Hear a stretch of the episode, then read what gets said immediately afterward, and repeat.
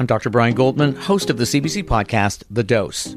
Each week, we answer vital health questions that will help you thrive, like what does my mental health have to do with my gut? How can I prevent melanoma? How much sleep do I really need? And how can I manage my health without a family doctor? I chat with the top experts to bring you the latest evidence in plain language, all in about 20 minutes. Find the dose on the CBC Listen app or wherever you get your podcasts. This is a CBC podcast. Hi, I'm Damon Fairless.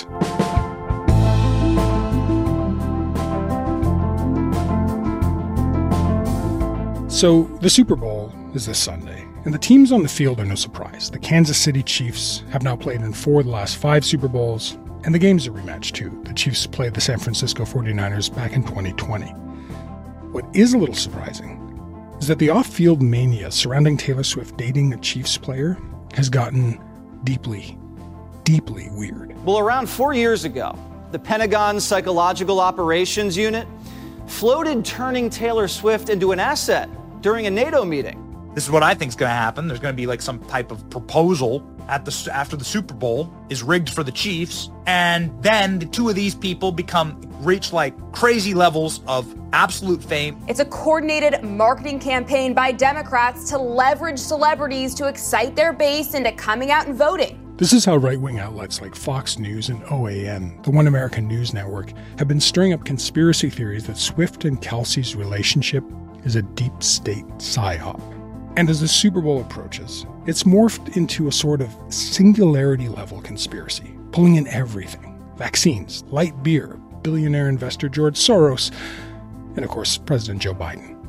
It's, well, it's a lot. So I've got Drew Magary with me today, and we're going to talk about all this, and maybe even football. Drew's an author and a columnist with Defector and SFGate. He writes a lot about football, and he's one of the hosts of Defector's Distraction podcast.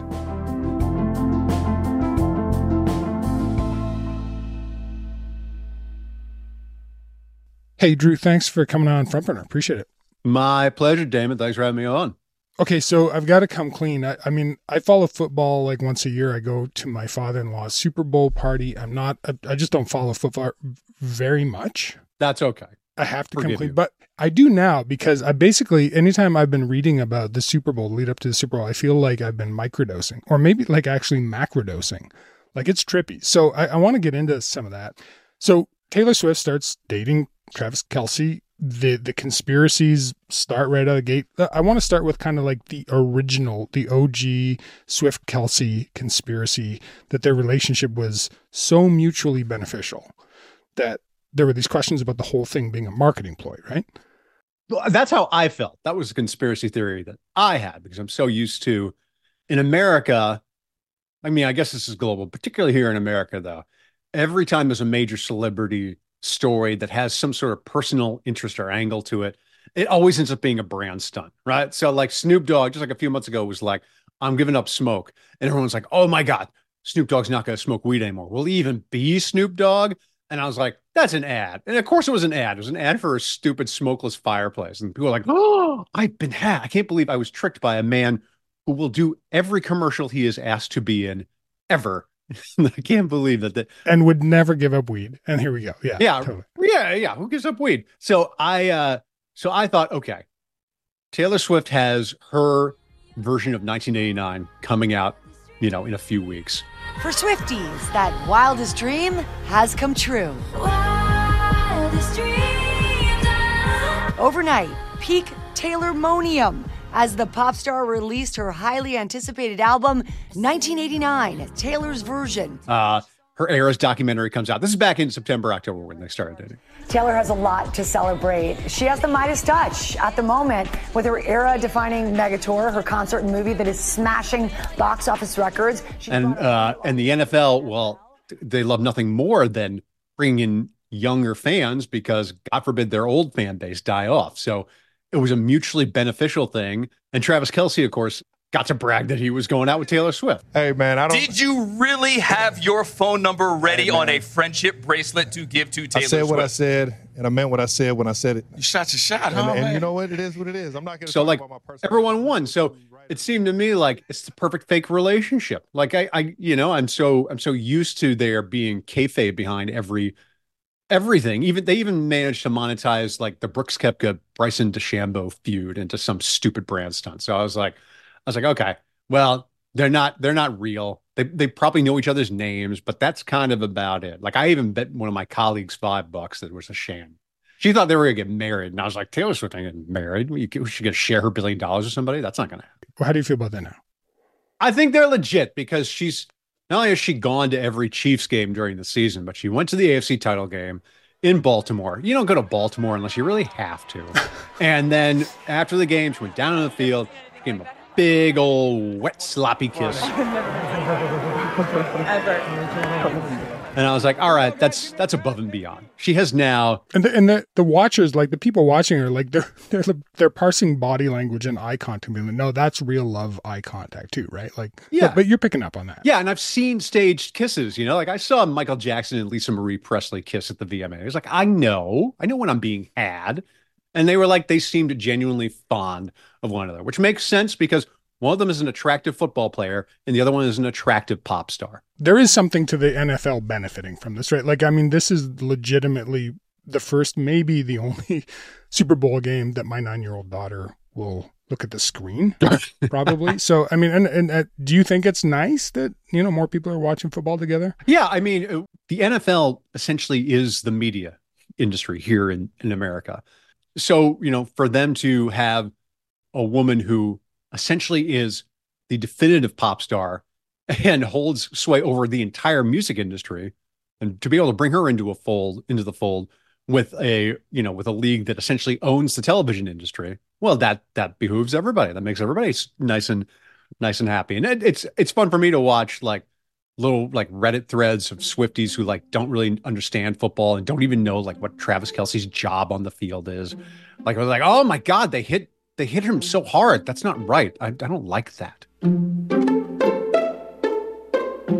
While plenty of people watch the Super Bowl for the football or the commercials, so many good ones, some viewers this year will look to catch a glimpse of a special guest in the stands. Pop superstar Taylor Swift, whose clout could make this the most watched Super Bowl show ever. Fans are already placing bets on the couple getting engaged on Sunday. Shout out to the Kansas City Swifts, as uh, someone should probably rename it.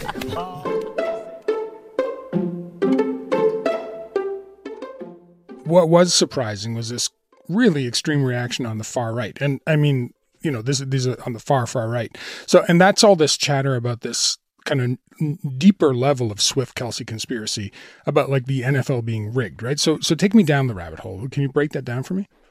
the root conspiracy theory is that this Super Bowl will be rigged in favor of the Chiefs. The Chiefs will, the NFL has already decided that the Chiefs will win the Super Bowl in a conspiracy with the Biden administration and the Pentagon, known as a PSYOP, to elevate Taylor Swift's profile even more than it's already been elevated, and then to have her endorse Joe Biden as president in November so that he can beat uh, Trump for the second time and uh, maintain hold of office and prevent Donald Trump, who of course had the election stolen from him in 2020, uh, from ascending his rightful place as emperor of the United States forever and ever. But you don't really need a conspiracy theory to imagine that the Democrats, you know, might be hoping for a Swift endorsement, right? Like she she she endorsed she endorsed Biden in 2020. Pop superstar Taylor Swift announced her support for Democrat Joe Biden in an interview with V magazine. Swift said, quotes, I will proudly vote for Joe Biden and Kamala Harris in this year's presidential election. Under their leadership, I believe America has a chance to start the healing process it so desperately needs. Yeah, There's always a real point in any conspiracy. Like there's a, there's always a little grain of truth in a conspiracy theory, or a good one, right? That's what makes them so juicy, I guess. Right, because celebrity endorsements are perfectly normal. Oh, they're also legal, and Swift endorsed Biden in 2020, as you said, and so it's very funny to try to filter that through a conspiracy sieve and be like, hmm, very curious that that the Biden administration would want a celebrity to endorse him when a celebrity isn't a politician. Is don't you find that curious? Hmm. Going back to like Trump, I've been like no end fascinated by how he's responded to her popularity. Can you tell me what he said?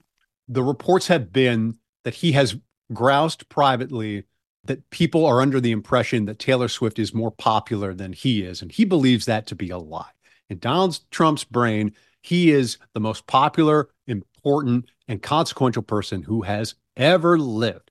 And anyone who says otherwise clearly, clearly has some sort of vendetta out against him. And they're treating him very unfairly and very badly, and they must be dealt with very strongly. Before we move on, I just I, I have a more serious question. Like, how can we know that you're not a psyops asset? Oh my God. You've got me, Damon. Oh no, but uh, so my cover's blown. Thank you so much. You I'm so well, you know, it's this kind of accountability journalism takes I mean, that is that is the beauty of these things, right? Is that they are so ludicrous and so dumb that you can apply them to any news story, to any person, and you can rope anybody into it that you want because you can just be like, oh, oh, you think it's dumb, huh? Maybe you, maybe you were paid off by the Department of Misinformation yourself, buddy. Well, I mean, I, I like truly, I think that's what I find interesting. Like, you know, if we go down the rabbit holes that open up in the rabbit hole, th- there's this whole theory that Taylor Swift is wrapped up with billionaire investor George Soros, right? Like, uh, but you know, and, and, and, and anyone who's been following it knows he's a target for QAnon believers, also, also anti-Semites. So, t- tell me about that. Okay, so that was uh, an OAN hostess who noted that, and she said outright, "Oh well, Taylor Swift is owned by George Soros, and uh, and so is her music." Now, George Soros, if you don't know, is a prominent uh, Democratic megadonor and a billionaire, and he stands in essentially for all Republican conspiracy theories because uh, there is a more than anti-Semitic uh, dog whistle every time they bring up the name Soros. It it beats saying the Jews just outright. They can just say Soros and have that have that go out to all the people who who will nod and be like, "Oh yeah, yeah, yeah, the Soros. We get it. We get it. Our fellow our fellow white dragons." So like so then there is a grain of truth in that George Soros uh, is affiliated with a, a an outfit called the Carlyle Group that helped Scooter Braun, the talent manager in Hollywood, they helped fund his takeover of Taylor Swift's original song catalog, the one that she is now in the middle of re recording.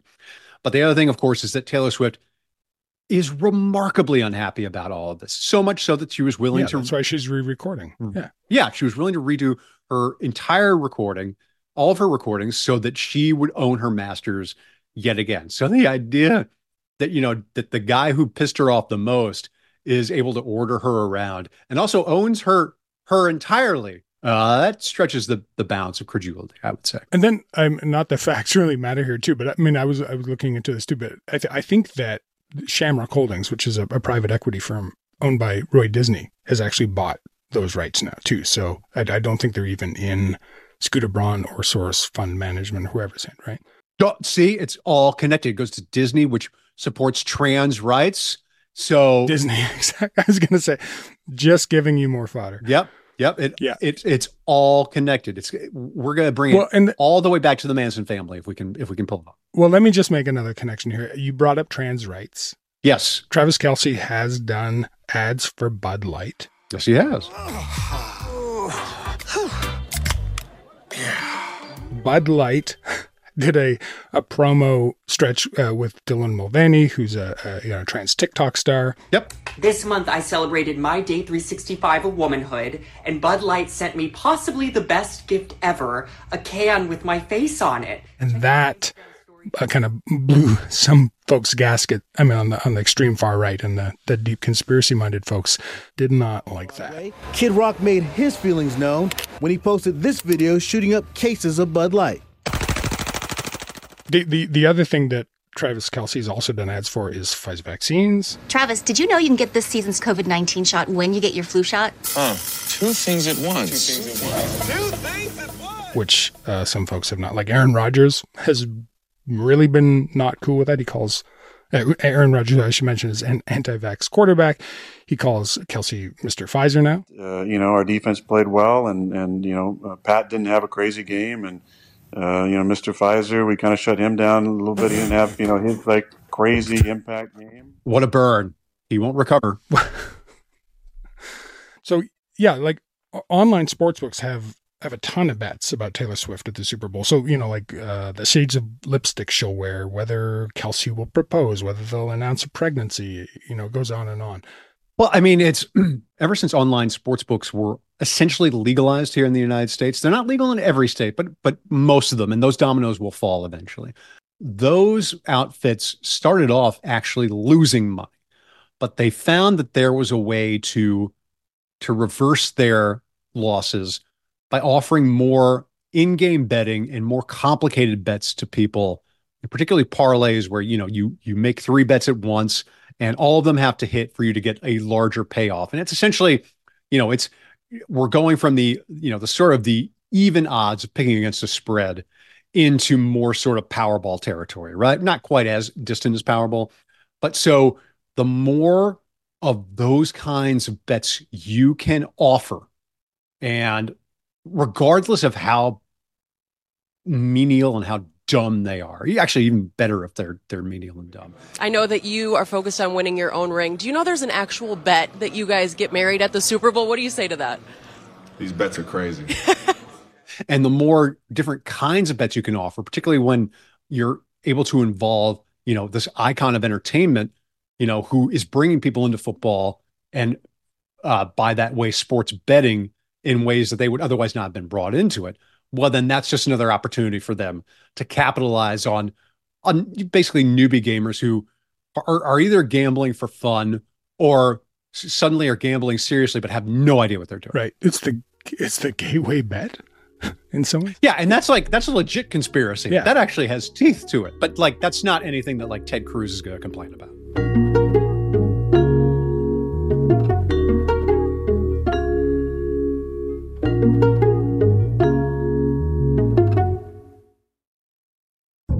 This is a perfect storm of conspiracy theories. On December 15, 2017, Canadian billionaires Honey and Barry Sherman were found dead in their mansion. To this day, the case remains unsolved. Counterfeit and uh, copied pharmaceuticals was much more lucrative than heroin, cocaine, and the rest of it. If you live by the sword, you die by the sword. Listen to the no good, terribly kind, wonderful lives, and tragic deaths of Barry and Honey Sherman, wherever you get your podcasts. So the halftime the halftime show is Usher. It is.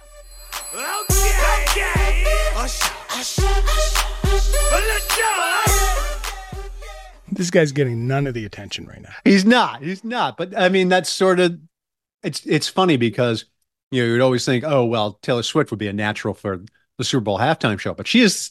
I I'm pretty sure the only performer in the world who doesn't need it. She is bigger than the Super Bowl, and so it's a waste of her time when she can pack that exact same stadium for just one of her own concerts. She doesn't need a football, she doesn't need a Super Bowl for for any of that. She is the Super Bowl everywhere she goes. And you know, you know, poor Usher, you know, I, I kind of want to feel bad for him, but like once halftime cuts, first of all, he's going to be the center of the attention. Secondly, if you've ever seen Taylor Swift at an award show, she stands up and cheers for other artists so hard it it's almost like oh, I don't actually know if she actually likes these people, but she wants to be seen liking these people. So she's going to cheer her ass off for Usher. And again, everyone will win, and it'll be great, especially for Joe Biden. Joe Biden, of course, stands to gain the most.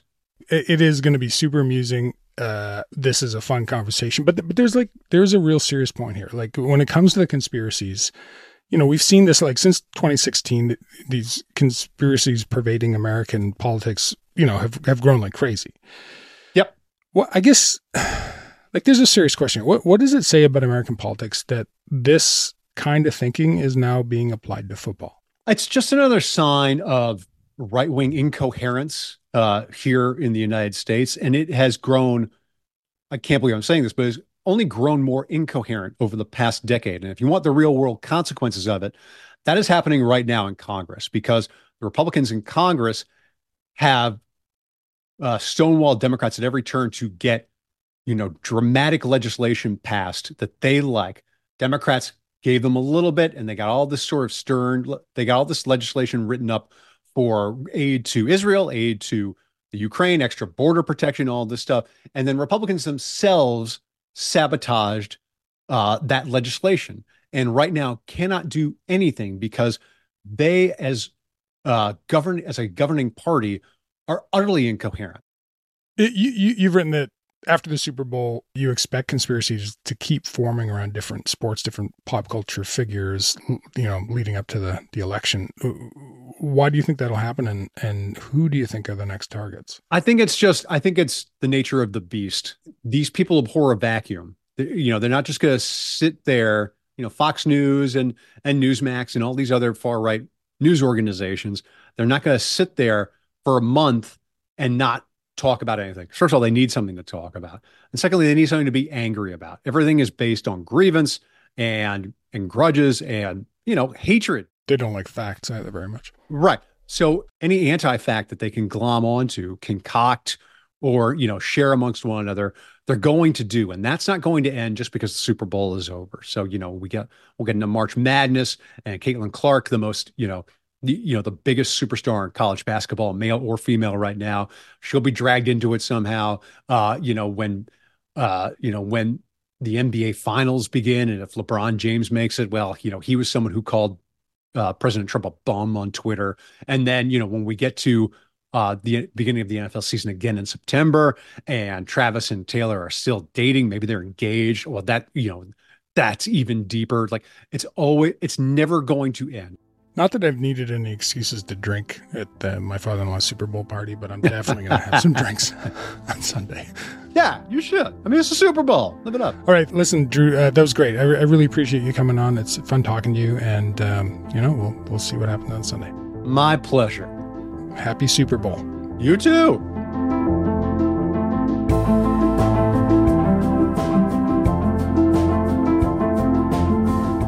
That's all for today. Front Burner was produced this week by Rafferty Baker, Joyta Shagupta, Matt Meuse, Dennis Calnan, Ali Janes, and Derek Vander Wyk. Sound design was by Mackenzie Cameron, Marco Luciano, and Sam McNulty. Music is by Joseph Shabason. Our senior producer is Elaine Chau. Our executive producer is Nick McCabe-Lokos. And I'm Damon Fairless. Thanks for listening.